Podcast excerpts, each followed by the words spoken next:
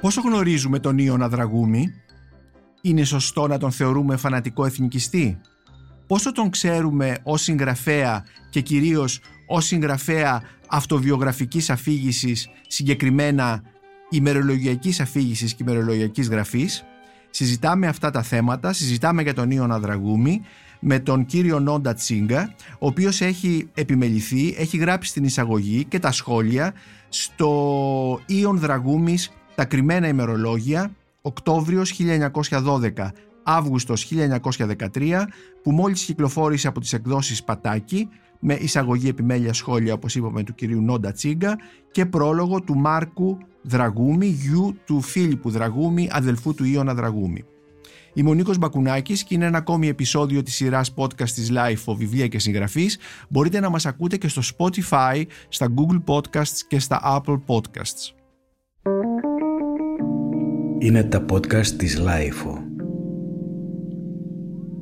Σας καλωσορίζουμε κύριε Τσίγκα στο podcast της Life Βιβλία και Συγγραφής. Σας ευχαριστώ πάρα πολύ για αυτή την τηλεφωνική συνομιλία όπου το θέμα μας είναι ο Ιων Δραγούμης και τα κρυμμένα ημερολογιά του. Είναι μια τηλεφωνική συνομιλία καθώς εσείς βρίσκεστε στη Θεσσαλονίκη και εγώ στο κέντρο της Αθήνας. Ευχαριστώ λοιπόν και πάλι για τη συνομιλία. Θα ήθελα να ξεκινήσω με μία ερώτηση που με απασχολεί πάρα πολύ και ως αναγνώστη του, των κειμένων του Ιωνα Δραγούμη και κυρίως των ημερολογίων του.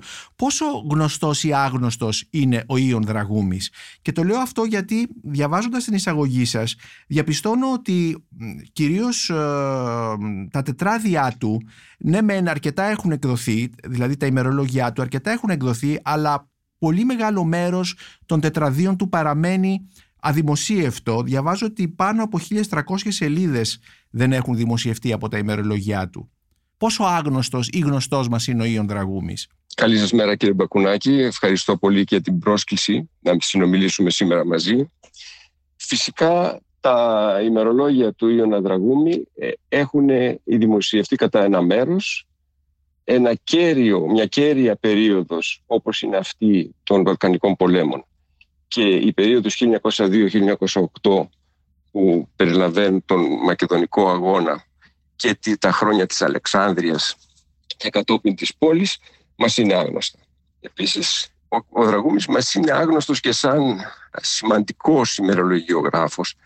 Είναι από τους πρώτους που έγραψαν ημερολόγια και ακολουθούν στη συνέχεια η Πινελόπη Δέλτα, ο Σεφέρης, ο Θεοτοκάς. Επομένως, μπορούμε να πούμε ότι είναι ένας πρωτοπόρος της ημερολογιακής γραφής. Ναι, βέβαια, αλλά μια ιδιόρυθμη ημερολογιακή γραφή που δεν είναι απομνημονεύματα, δεν είναι απόλυτη αυτοβιογραφία.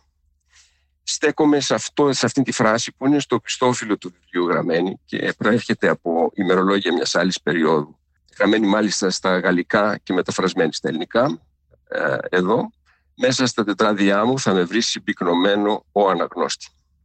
Αυτή είναι νομίζω η λέξη, η φράση κλειδί για τα ημερολόγια του Ιωνα Δραγούμη. Επομένως, ε, όπως είπατε, είναι ένα κλειδί για να μπορέσουμε να καταλάβουμε τον Ιωνα Δραγούμη και να μπούμε στον κόσμο του. Και τον κόσμο των ιδεών, αλλά και τον κόσμο της λογοτεχνικής γραφής του. Έτσι, γιατί διαβάζοντας τα ημερολόγια, διαπιστώνω ότι υπάρχει μεγάλη λογοτεχνική ποιότητα. Ακριβώς, ακριβώς. Αυτό το εντόπισε πρώτος ο Κλέον Παράσχος, ένας άνθρωπος που ασχολήθηκε με πάθος με το έργο του Ιωνα Δραγούμη, μην έχοντας και αυτός όμως υπόψη το μεγαλύτερο μέρος των ημερολογιών, γιατί αυτά έμεναν τότε στα χέρια του Φίλιππου Δραγούμη, στα χέρια της οικογένειας. Του αδερφού του, δηλαδή. Φίλιππος, του, του, αδερφού. του αδερφού του, του αδερφού του, ο οποίος ε, φρόντισε να δημοσιεύσει το μεγαλύτερο μέρος του έργου του μετά το θάνατο του Ιωνα, το 1925 μέχρι το 1927, στην Αλεξάνδρεια. Οι πρώτες ε, σημαντικές εργασίες που έχουν γραφτεί για τα ημερολόγια του Ιωάννου Δραγούμη, θα έλεγα πως είναι αυτές του Νίκου Φαλαγκά, όπου γίνεται και ένας συσχετισμός της ημερολογικής γραφής του Δραγούμη με αυτήν του Σεφέρη, όπου εκεί πέρα παρουσιάζεται ε, αυτό το ιδιαίτερο είδος γραφής με την δημιουργία ενός σωσία μέσα στα ημερολόγια.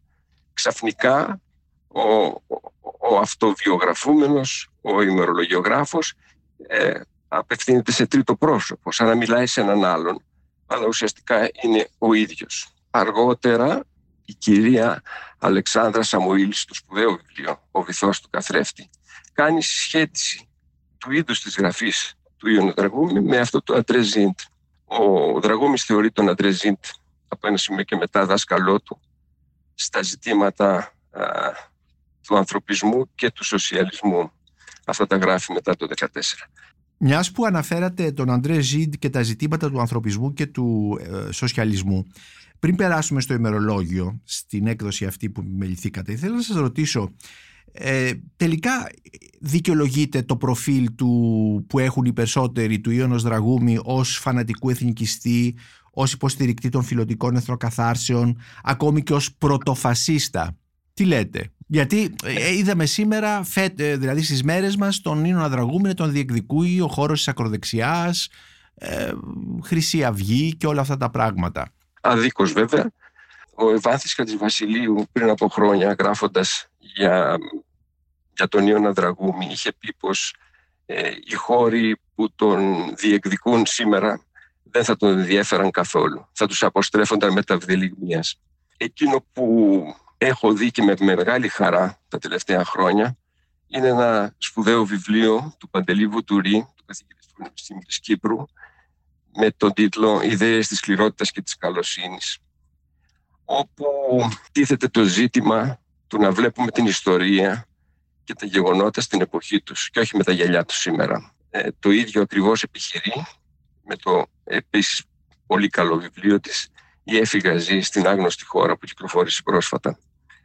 Στέκομαι επίσης και στη φράση του Δημήτρη Σωτηρόπουλου που στην εποχή του Δραγούμη δεν επιτρέπονταν να μείνει εθνικιστής. Ο εθνικισμός του Δραγούμη δεν έχει καμία σχέση με όλο αυτό το μαύρο και αιματηρό πράγμα που βλέπουμε στις μέρες μας. Ε, οι άνθρωποι που τον προσετερίστηκαν τουλάχιστον τα τελευταία χρόνια λέρωσαν τη μνήμη του, σκοτίνιασαν το έργο του, μας έδωσαν τα βιβλία του σε άθλιες εκδόσεις, ασχολίαστες πειρατικές, ε, φτηνές και χιδαίες θα έλεγα πολλές φορές. Ε, και η μόνη ελπίδα που ανέτειλε για τον Ιωνα ήταν τα ημερολόγια του όταν άρχισαν να πρωτοτυπώνονται από τον Ερμή από το 1985 μέχρι το 1988 μια κατάσταση βέβαια που παρέμεινε μητήλης. Προσπάθεια γίνεται τώρα να ξαναρθεί στο φως για να μας, να μας το δώσει ολόκληρο.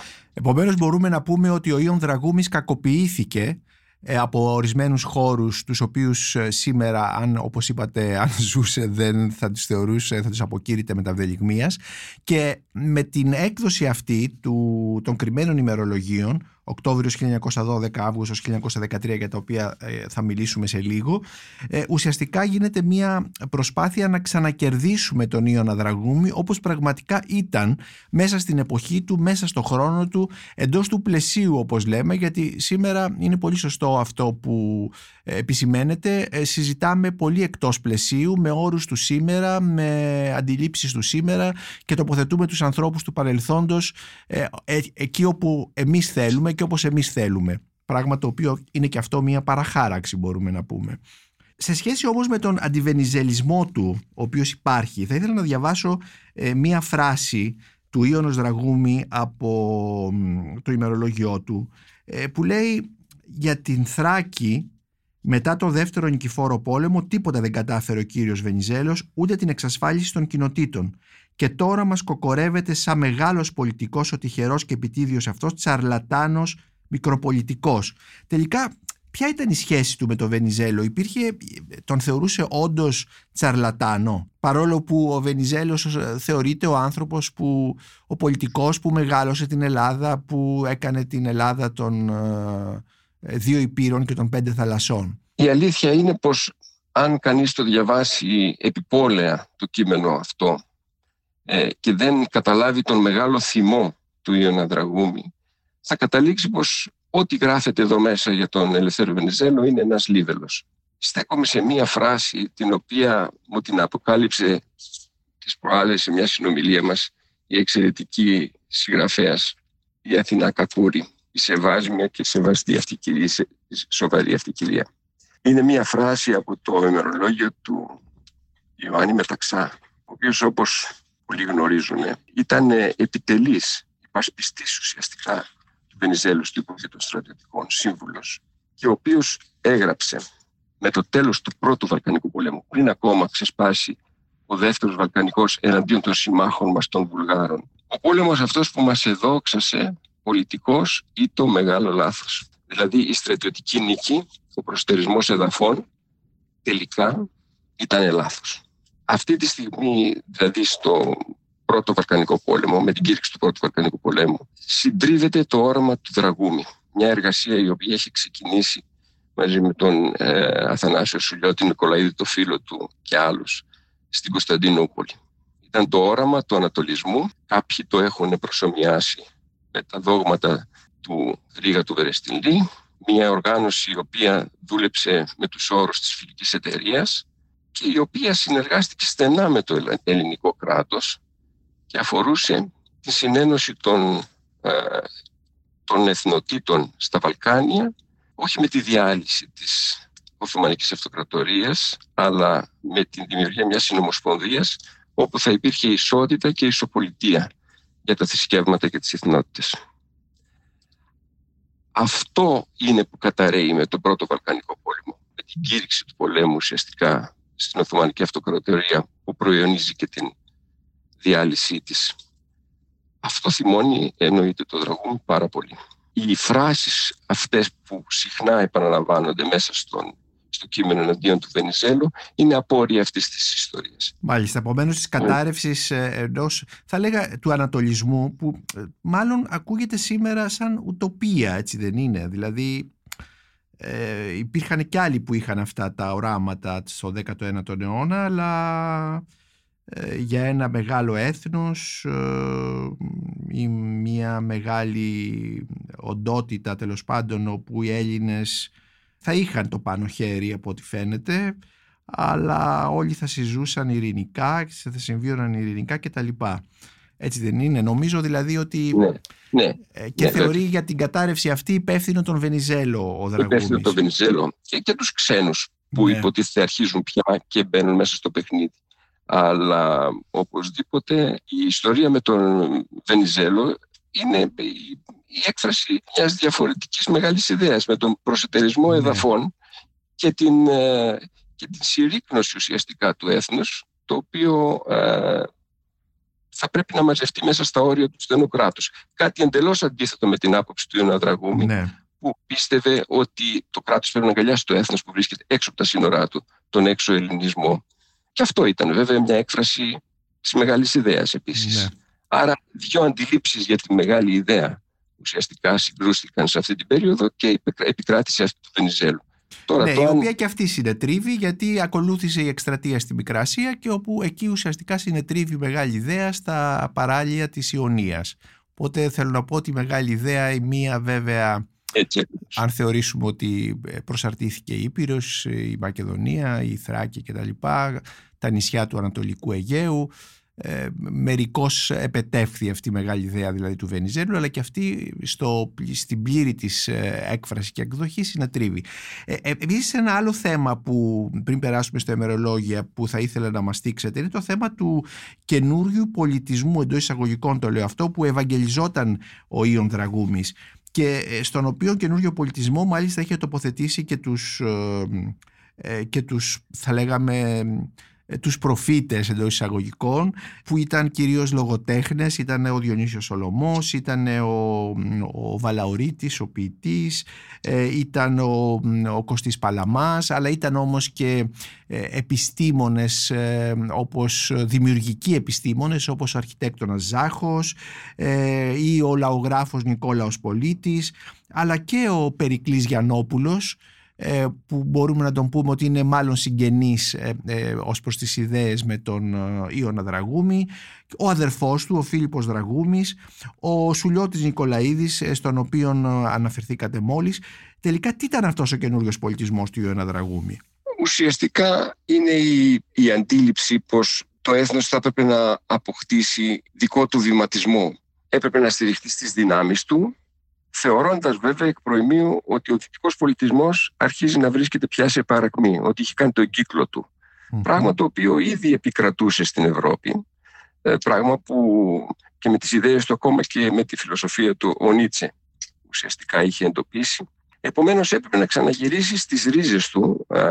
σκεφτείτε βέβαια ότι η στιγμή αυτή του πρώτου Βαλκανικού πολέμου, το 1912, είναι η στιγμή όπου αρκετές περιοχές που ανήκουν στο τουρκικό κράτος, στην Οθωμανική Αυτοκρατορία, θα πρέπει να ενταχθούν μέσα στο, στο ελλαδικό.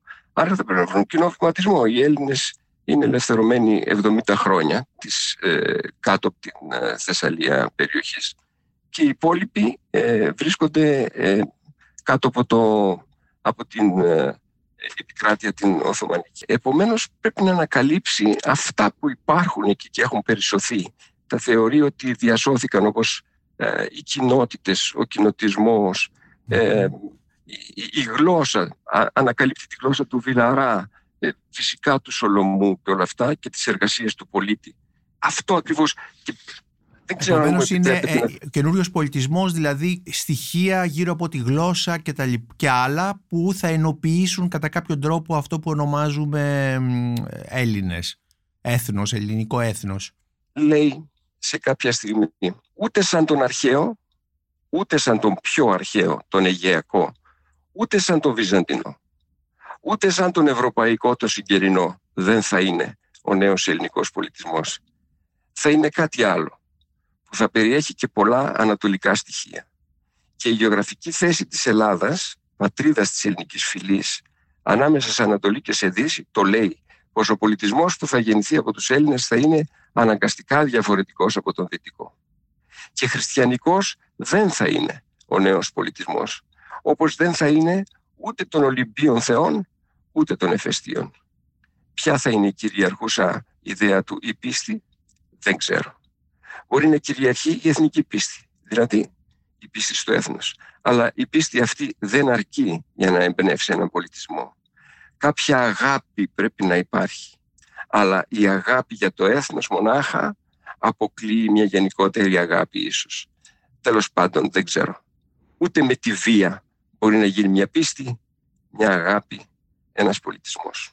Επομένως, ακούγοντας αυτό το απόσπασμα, ε, κύριε Τσίγκα, καταλαβαίνουμε ότι αυτός ο νέος ελληνικός πολιτισμός, ο καινούριο πολιτισμός, που μεταγενέστερα ε, θεώρησαν πολύ ιδιαίτερα στην εποχή Μεταξά ότι αυτό το είχε πει και ο Δραγούμης, ο νέος ελληνικός πολιτισμός του Μεταξά, όλα αυτά τα πράγματα. Διαβάζοντας αυτό το κείμενο, διαπιστώνουμε ότι υπάρχει μια, ουσιαστικά μια διατύπωση μιας ιδέας και πάρα πολλές επιφυλάξεις κατά πόσο ναι. αυτός ο νέος ελληνικός πολιτισμός μπορεί να, να, να επιβληθεί χωρίς βία, ε, με τι, με τι πεπιθήσεις, με τι ιδέες και όλα αυτά τα πράγματα. Οπότε ε, είναι πολύ καλά που κάνατε και διαβάσατε αυτό το απόσπασμα γιατί μας δίνει να καταλάβουμε ότι αν, αν μένουμε μόνο σε επιγραφές, σε τίτλους χωρίς να ξέρουμε ποιο είναι το περιεχόμενο και ποιο, το πώς αντιμετώπιζε ο Δραγούμης στη συγκεκριμένη περίπτωση αυτό που ονομάζουμε καινούριο πολιτισμό, νέο ελληνικό πολιτισμό, μπορούμε να οδηγηθούμε σε πολύ λάθος συμπεράσματα και να διεκδικήσουν τον ε, Δραγούμη ε, περιοχές της, ε, της, της πολιτικής δράσης και του πολιτικού φάσματος εντελώς θα λέγαμε ακραίες και με εντελώς έναν τρόπο αυθαίρετο και βίο επίσης. Ακριβώς. Με τον Δραγούμη θα έπρεπε ίσως απλουστεύοντας να αντικαταστήσουμε κάποιες λέξεις. Εκεί όπου μιλάει για, για εθνικισμό θα έπρεπε να βάζουμε τη λέξη πατριωτισμός. Αυτή ακόμα δεν είναι, ας το πούμε, μια μεμπτή λέξη. Ναι. Λοιπόν, με τα σημερινά δεδομένα, φυσικά, ε, ακόμα και οι πατρίτες πια τείνουν να, ναι. να αλλάξουν σαν, ε, με τη, σημα, τη, τη, σημασία τους. Ναι, ακριβώς. Ε, δεν έχει βία. Δεν έχει βία του δραγού μια άποψη για τον πολιτισμό. Δεν έχει κατάκτηση το απέδειξε κι άλλωστε με αυτή την ιστορία της οργάνωσης της Κωνσταντινούπολης. Συνομιλούσε με τους Βουλγάρους, με αυτούς με τους οποίους, ε, ας το πούμε, βρισκόταν στα μαχαίρια επί αρκετά χρόνια όταν ξεκινούσε η ιστορία στη Μακεδονία. Α έρθουμε τώρα στα κρυμμένα ημερολόγια, το βιβλίο για το οποίο κάνουμε αυτή τη συζήτηση. Διαβάζω στην εισαγωγή σας ότι τα κρυμμένα ημερολόγια ουσιαστικά είναι 195 σελίδες από το τετράδιο 18 του Ιώνος Δραγούμη. Πόσα τετράδια ημερολογιακά είχε ο 24 από ό,τι βλέπω στην εισαγωγή σας. Ναι, ε, από το 24. Ναι, από το τετράδιο λοιπόν 18 του Ιώνος Δραγούμη που καλύπτει την περίοδο των Βαλκανικών πολέμων, έτσι δεν είναι; Γιατί αυτές οι σελίδες δεν είχαν εκδοθεί, καθώς το τετράδιο 18 είχε εκδοθεί παλιότερα από τον Ερμή; Γιατί είχαν ε, παραλυφθεί, ήταν κάποιος, υπήρχε κάποιος λόγος, το θέμα ήταν φιλολογικό, ήταν ιδεολογικό, ε, είχε σχέση με την διαχείριση των ημερολογίων από τους κληρονόμους του Ιωνός Δραγούμη. Ε, κοιτάξτε, η λέξη κρυμμένα ίσως είναι λίγο ε, επίοικης. Ε, η ταπεινή μου γνώμη είναι πως είναι λογοκριμένα. Μάλιστα. Αλλά γι' αυτό δεν θα απαντήσω εγώ. Ναι. Οφείλει κάποιος, κάποιοι άλλοι οφείλουν να απαντήσουν. Μπορεί να είναι τυχαίο. Για μένα όλη αυτή η ιστορία, μιας και είμαι γιατρός, αποτελεί ένα τυχαίο έβριμα. Ξέρετε, πολλές φορές προσπαθώντας να έχουμε μια διάγνωση, ψάχνουμε και βρίσκουμε κάτι διαφορετικό, ας πούμε, το οποίο είναι πολύ πιο σοβαρό α, από εκείνο που ερευνούμε και αποφασίζουμε να ασχοληθούμε με αυτό. Εγώ είχα ασχοληθεί κυρίως με τα ημερολόγια της περίοδου 1902-1908, τα οποία είναι ένας μεγάλος όγκος τετραδίων, δηλαδή είναι 8 τετράδια περίπου. Και προέκυψε αυτό ως, ας την πούμε, ανακάλυψη όταν ε, είδα πως ανάμεσα στον τέταρτο και στον πέμπτο τόμο που εξέδωσε ε, σε διαφορετικούς χρόνους ο, ο Ερμής έλειπαν αυτές οι σελίδες. Έλειπαν συγκεκριμένα 200 από τις 250 περίπου σελίδες του τετραδίου. Άρα έχουν δημοσιευτεί, έχει δημοσιευτεί ένα μέρος του τετραδίου ε, στο τέλος του τετάρτου τόμου.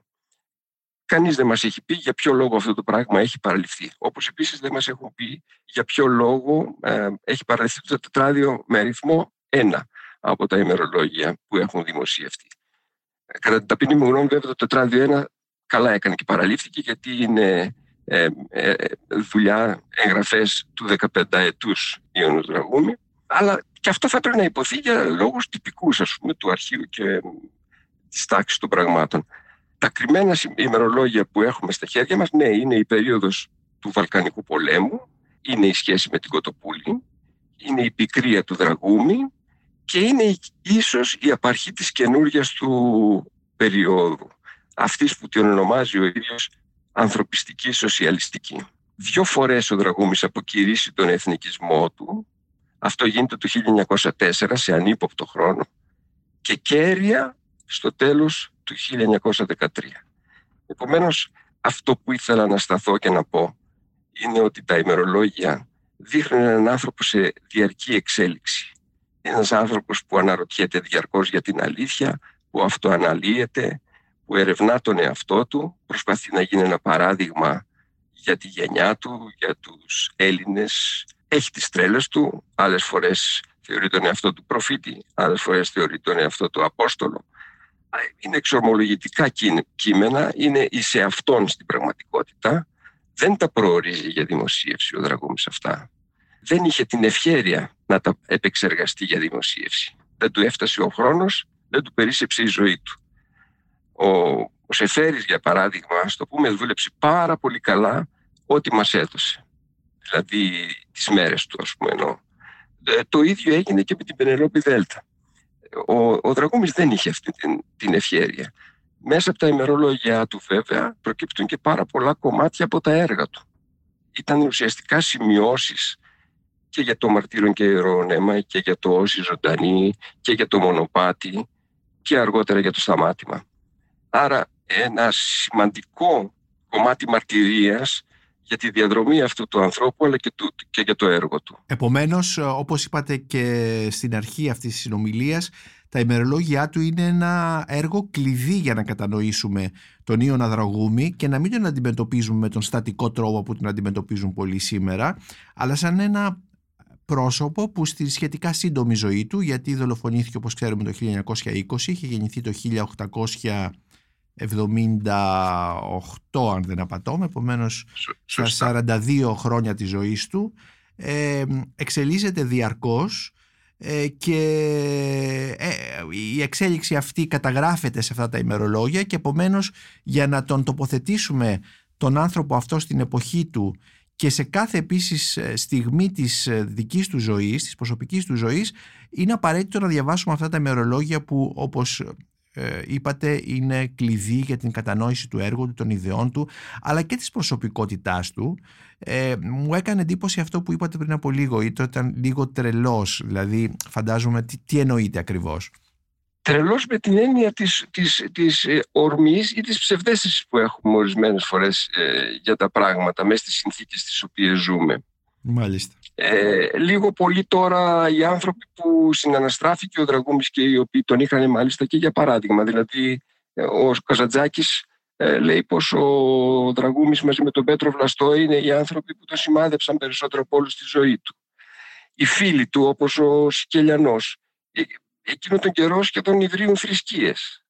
Δηλαδή ο Καζαντζάκης ε, σκοπεύει να ιδρύσει μια θρησκεία. Ο, ο Σικελιανός φτάνει στο σημείο με έναν κομικό τρόπο να προσπαθεί να αναστήσει τον πεθαμένο ράφτη της Βασπάλμερ στους Δελφούς. Ε, επομένως, ένταξη η ιστορία με τον Δραγούμι δεν είναι ακριβώς ε, το ίδιο, ε, γιατί όπου είναι πλάκι με τη δράση του, νομίζω κάτι άφησε. Δηλαδή ουσιαστικά όταν 22 χρονών ανεβαίνει στη Μακεδονία ε, ως προξενικός υπάλληλος και κάνεις ταυτόχρονα και μια δεύτερη δουλειά να οργανώσεις ας πούμε, την ελληνική κοινότητα να αμυνθεί απέναντι στην, ε, στις βουλγαρικές θηριωδίες εκείνης της περίοδου ή όταν, ας το πούμε, είσαι επίσης προξενικός υπάλληλος στην Κωνσταντινούπολη και παίζει τη ζωή σου κορώνα γράμματα με αυτή τη μυστική οργάνωση για το ζήτημα των κοινοτήτων, έξω από τις τυπικές διαδικασίες που πρέπει να ακολουθεί ένας διπλωματικός υπάλληλος. Ε, δεν είναι και λίγο. Ε, δηλαδή η, η ψευδέστηση αυτή μπορεί να μοιάζει με πραγματικότητα. Μάλιστα. Είναι πολύ ενδιαφέρον αυτό που είπατε γιατί μας δώσατε και το επάγγελμα του Ιώνας Δραγούμη που ήταν προξενικός υπάλληλος. Ε, ήταν ε, υπάλληλος του Υπουργείου Εξωτερικών. Ήταν διπλωμα... διπλωμάτης, έτσι δεν είναι; Διπλωμάτης που έφτασε βέβαια και στα ανώτατα αξιώματα, δηλαδή έγινε πρέσβης. Ε, τα πέρασε γρήγορα όλα αυτά. Ναι. Δεν ξέρω βέβαια αν ε, βοήθησε, ας το πούμε, η, η, η σχέση του με έναν πρώην πρωθυπουργό της χώρας, με ένα σημαντικό πολιτικό, ότι ήταν πατέρας του δηλαδή ο Στέφανος Δραγούμης, αλλά μάλλον κάποια πράγματα τα κέρδισε με το σπαθί του. Ε, αυτό που θέλω να σημειώσω και μου έκανε και εμένα εντύπωση είναι ότι ενώ έχει όλη αυτή τη στάση, το, τη στάση απέναντι στο Βενιζέλο, το 1910 ο Βενιζέλος ξεκινάει μέσα, ουσιαστικά μέσα από το σπίτι των Δραγούμιδων. Υπάρχει μια, ένα απόσπασμα από προηγούμενα ημερολόγια, όπου για πρώτη φορά αντικρίζει το Βενιζέλο το 1910 το Δεκέμβριο να συζητά με τον πατέρα του σε ένα δωμάτιο και να ακούγεται η υπόκρουση μιας μουσικής σε πιάνο του Γκριγκ. Ο, ο Δραγούμης ήταν ποτισμένος με τη μουσική. Στην οικογένεια του μέσα υπήρχαν ε, σχεδόν επαγγελματίες της μουσικής, όπως η θεία του, η Μαρίκα. Ακούγοντας λοιπόν Γκριγκ, αντικρίζει το Βενιζέλο και έχει πολύ θετική άποψη για τον άνθρωπο αυτόν. Και τα επόμενα χρόνια συνεργάζεται μαζί του μέχρι την ιστορία του, του Πρώτου Βαλκανικού Πολέμου. Μετά από αυτό περνάει μια φάση θυμού και αμέσως μετά συνεργασία ξανά με το Βενιζέλο. Ουσιαστικά στέλνεται ε, στις πρεσβείες της ε, Βιέννης, του Βερολίνου και της Πετρούπολης μέχρι το 2015 όπου παραιτείται από το διπλωματικό σώμα και κατεβαίνει στο πολιτικό στάδιο. Δηλαδή πολιτεύεται ως ανεξάρτητος βουλευτής. Για μια ακόμα φορά συμπορεύεται κατά κάποιο τρόπο με το Βενιζέλο όταν ε, συνηγορεί για την κάθοδο της Ελλάδας ε, στη συμμαχία στην Ατάντ, ε, στο πλευρό της Ατάντ. Στο τετράδιο 18, στα κρυμμένα, ε, στις κρυμμένες σελίδες αυτού του τετραδίου, το είπατε ήδη, ε, βλέπουμε πολύ σημαντικά πράγματα για την ζωή του Δραγούμη, κυρίως για την ιδεολογική και πνευματική του διαδρομή, την πολιτική του σταδιοδρομία, αλλά και τον ερωτικό και κοινωνικό του βίο. Και θα ήθελα τώρα να σταθούμε λίγο σε αυτό. Ε, στη σχέση του με την Μαρίκα Κοτοπούλη αλλά και σε αυτό τον, ε, που μέσα από τις ε, σελίδες του υπερολογίου φαίνεται ένας πολύ τρυφερός Δραγούμης απέναντι στη Μαρίκα Κοτοπούλη. Με Μαρίκα Κοτοπούλη όπως διαβάζουμε συζούσαν σε ένα σπίτι, μικρό σπίτι κάτω από την Ακρόπολη ήταν μεγάλος του έρωτας αλλά μεγάλος του έρωτας ήταν και η Πινελόπη Δέλτα Τόσο όμως με τη σχέση του με, τη με την Δέλτα όσο και με τη Μαρίκα Κοτοπούλη συνάντησαν ένα είδος κοινωνικής κατακραυγής είτε από τη μία είτε από την άλλη πλευρά. Δηλαδή με τη Δέλτα γιατί η σχέση αυτή ήταν εναντίον των ηθών των αστών της εποχής. Με την Κοτοπούλη γιατί η Κοτοπούλη ήταν μια ηθοποιός και επομένως ήταν κατώτερη του Δραγούμη. Ας μην ξεχνάμε ότι οι, ηθοποιοί, οι γυναίκες ηθοποιοί αυτή την εποχή θεωρούνται ιονοί πόρνες όπως μαθαίναμε και από τα όσοι είχαμε κάνει σπουδάσει νομικά από τα εγχειρίδια εγκληματολογίας παλιότερα. Πείτε μου για αυτή τη σχέση με τη Μαρίκα Κοτοπούλη που υπάρχει, κυριαρχεί μέσα σε αυτό το, τις σελίδες των κρυμμένων ημερολογίων. Ναι. Βέβαια ο έρωτας με την Κοτοπούλη ξεκινάει από το 1908 από την πόλη. Όταν έχει τελειώσει ε, τύπης η, η ανολοκλήρωτη, ας το πούμε, ερωτικά σχέση του με την Πινελόπη Δέλτα. Ε, γιατί αυτή είναι η αλήθεια. Ήταν μια ανολοκλήρωτη ε, ερωτικά σχέση. Ε, και αυτή η ματέωση, ας πούμε, στήχησε και στους δύο, γιατί δεν, δεν την ξεπεράσαν ποτέ. Στο τέλος αυτού του τετραδίου θα δείτε ότι υπάρχει μία συνάντηση στην ε, Ακρόπολη με την Πινελόπη Δέλτα το 1913, τον Αύγουστο, η οποία είναι μια συνάντηση που έχει θυμώσει την Κοτοπούλη. Η, η Μαρίκα Κοτοπούλη δεν είναι ε, ένα μικρό μέγεθος για το ελληνικό θέατρο ούτε φυσικά για τη ζωή του τραγούμι, ίσως είναι ο μεγαλύτερος ερωτάς. Κατά έξι περίπου χρόνια μικρότερη του, έχει μια διαδρομή στο θέατρο η οποία ξεκινάει από την ηλικία των δύο μηνών και θα σας φανεί παράξενο. Στο τετράδιο που έχει, το μέρος του τετραδίου που έχει δημοσιευτεί έχει γυρίσει πίσω στη ζωή της ο Ιων Δραγούμης και βλέπει ότι έχει ανέβει στο Σανίδι ως μωρό σε μια θεατρική παράσταση ηλικία δύο μηνών. ε, και δύο χρονών έχει και μια πρώτη ατάκα να πει σε μια θεατρική παράσταση. Σε ηλικία 13 χρονών είναι στο, στο Εθνικό Θέατρο. Σε ηλικία 15 ετών είναι άθελά της ο προκλητής των οριστιακών. Απαγγέλει ε, σε μετάφραση πάλι στο θέατρο, στη Δημοτική Αρχαία Τραγωδία και ένα ποίημα του Παλαμά και ξέσπουν τα, τα περίφημα οριστιακά στην Αθήνα και φανατική δημοτικίστρια, θειασάρχης ήδη από τα 17 της. Δεν είναι μια όμορφη γυναίκα, αλλά είναι μια γυναίκα γεμάτη πάθος και ε, έχει μέσα της κάτι πολύ αυθεντικό που συγκινεί τρομερά τον, τον, τον τραγούμι. Η σχέση τους παίρνει την πιο ωραία της μορφή ε, μέσα στην περίοδο εκεί του 1911-1912 έχουν χωριστεί πολλές φορές λόγω της επαγγελματικής διαδρομής του τραγούμι, δηλαδή της ε, σταδιοδρομή του στο διπλωματικό σώμα, λείπει νωρίτερα στη Ρώμη, λείπει στο Λονδίνο, αργότερα λείπει στην Ευρώπη, ας το πούμε, και μετά ακολουθεί και η εξορία του στην Κορσική, στο Εάκιο, για περίπου δύο χρόνια και στη γλώσσα της Κοπέλου αργότερα, ένα χρόνο δηλαδή πρωτού δολοφονηθεί στην Αθήνα η αγάπη του είναι πολύ μεγάλη. Ε, εδώ στο ημερολόγιο αυτό πολύ συχνά βλέπουμε τον Δραγούμη να την παρατηρεί στον ύπνο της, στις αντιδράσεις της, ε, ε, στο πώς διηγείται τα όνειρά της. ουσιαστικά τη λατρεύει. αυτή η τρυφερότητα, όπως λέτε, εξέχει μέσα σε αυτό το, το ημερολόγιο για, για την Κοτοπούλη.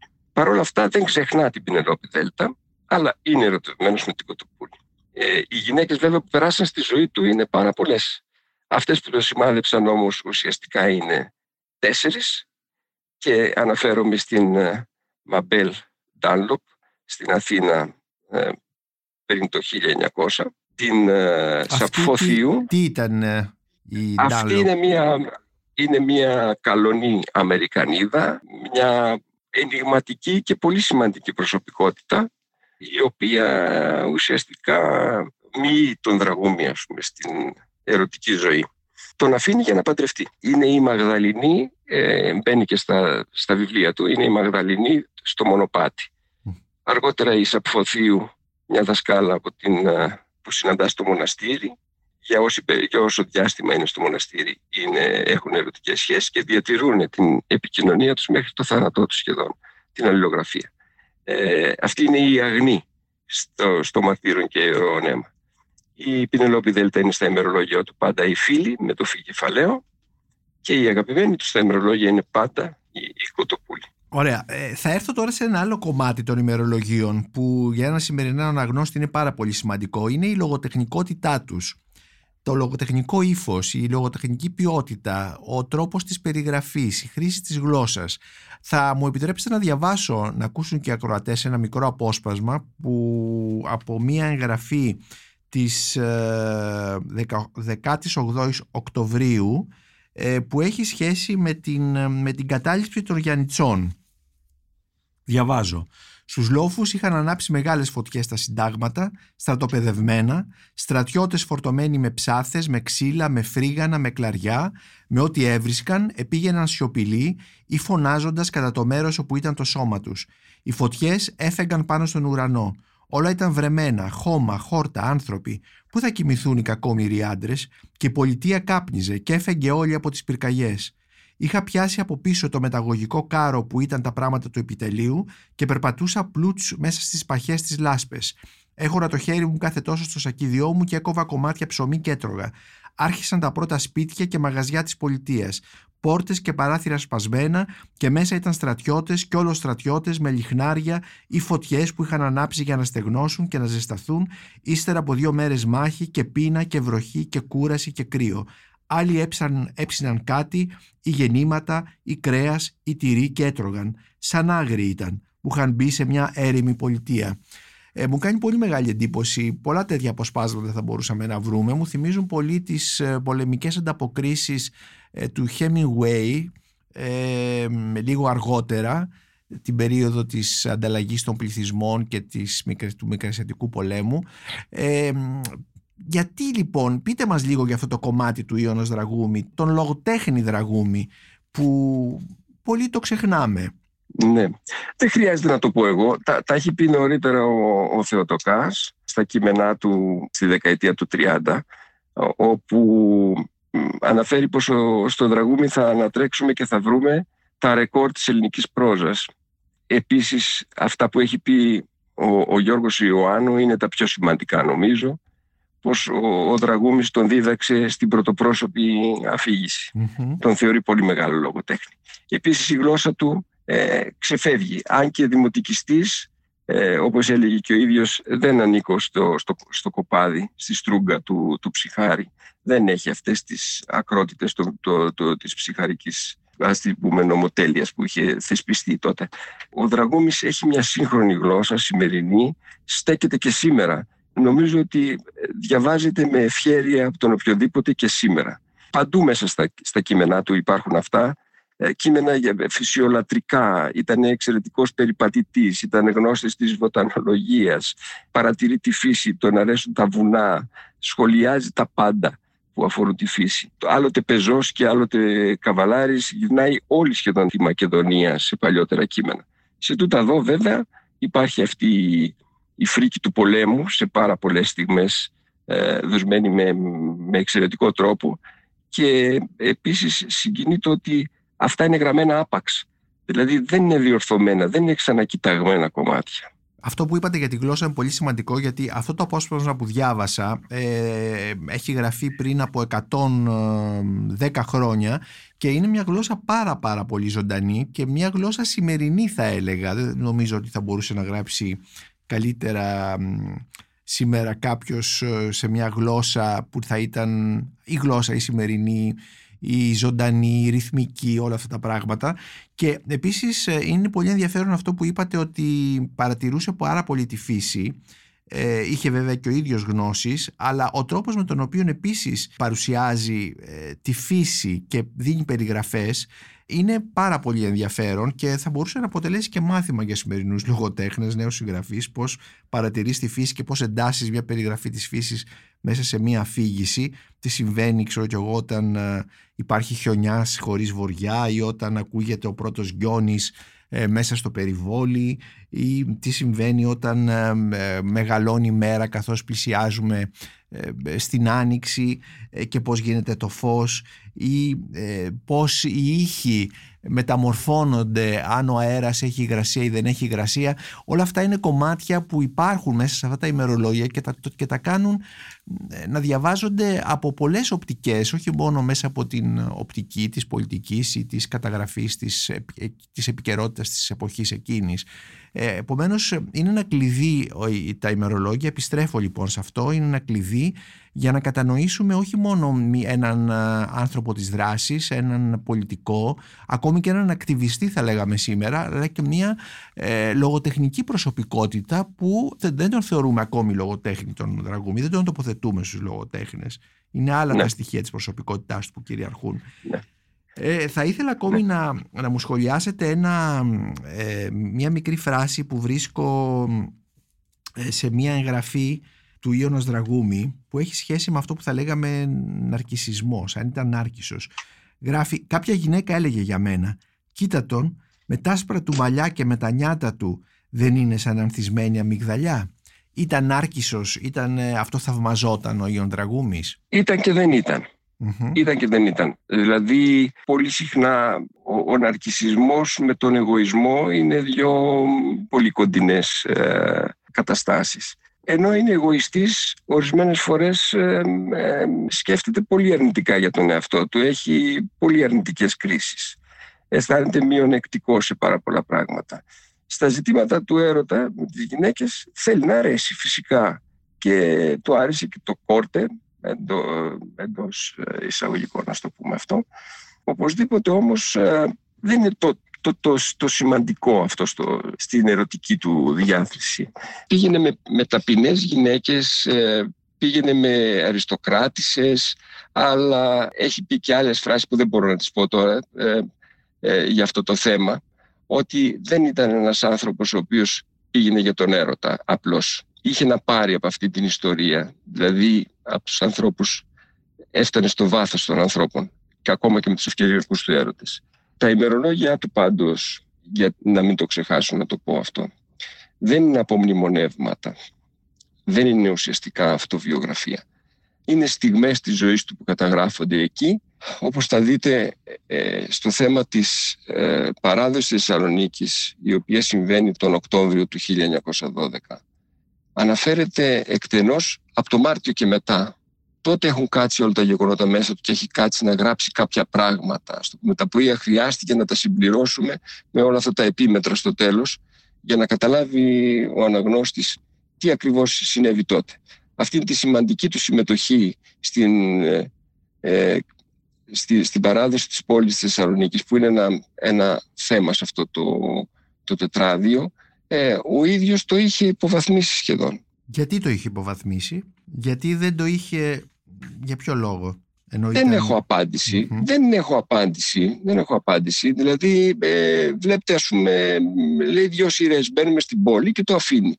Ε, ίσως τώρα δεν του δόθηκε ευκαιρία γιατί ήταν πραγματικά μια πυρετόδης κατάσταση ενός τριημέρου ε, χώρια η ταλαιπωρία του πολέμου και όλα αυτά που είχαν προηγηθεί ε, αυτά που έχει κάνει εκείνο το τριήμερο της παράδοσης ο, ο Δραγούμης δηλαδή από το από το να επισκεφθεί έναν έναν τους προξένους και να τους ενημερώσει, από το να μοιράσει ακόμα και τις προσκλήσεις για τη δοξολογία στον Άγιο Μήνα, να σηκώσει τη σημαία και όλα αυτά, ας το πούμε δεν του έδωσαν χρόνο. Δεν του έδωσαν χρόνο για να γράψει στο ημερολόγιο του για αυτά.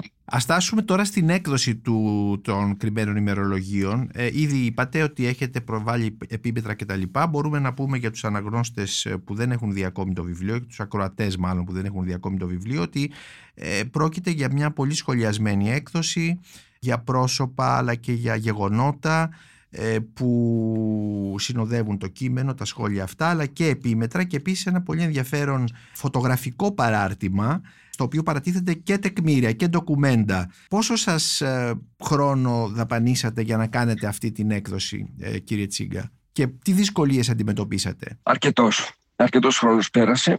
Τουλάχιστον δύο χρόνια δουλεύτηκε το μεγαλύτερο μέρος του, του βιβλίου και αφού βρέθηκε ο εκδότης, χάρη στη καλή υποδοχή που έγινε από το εκδοτικό οικοπατάκι.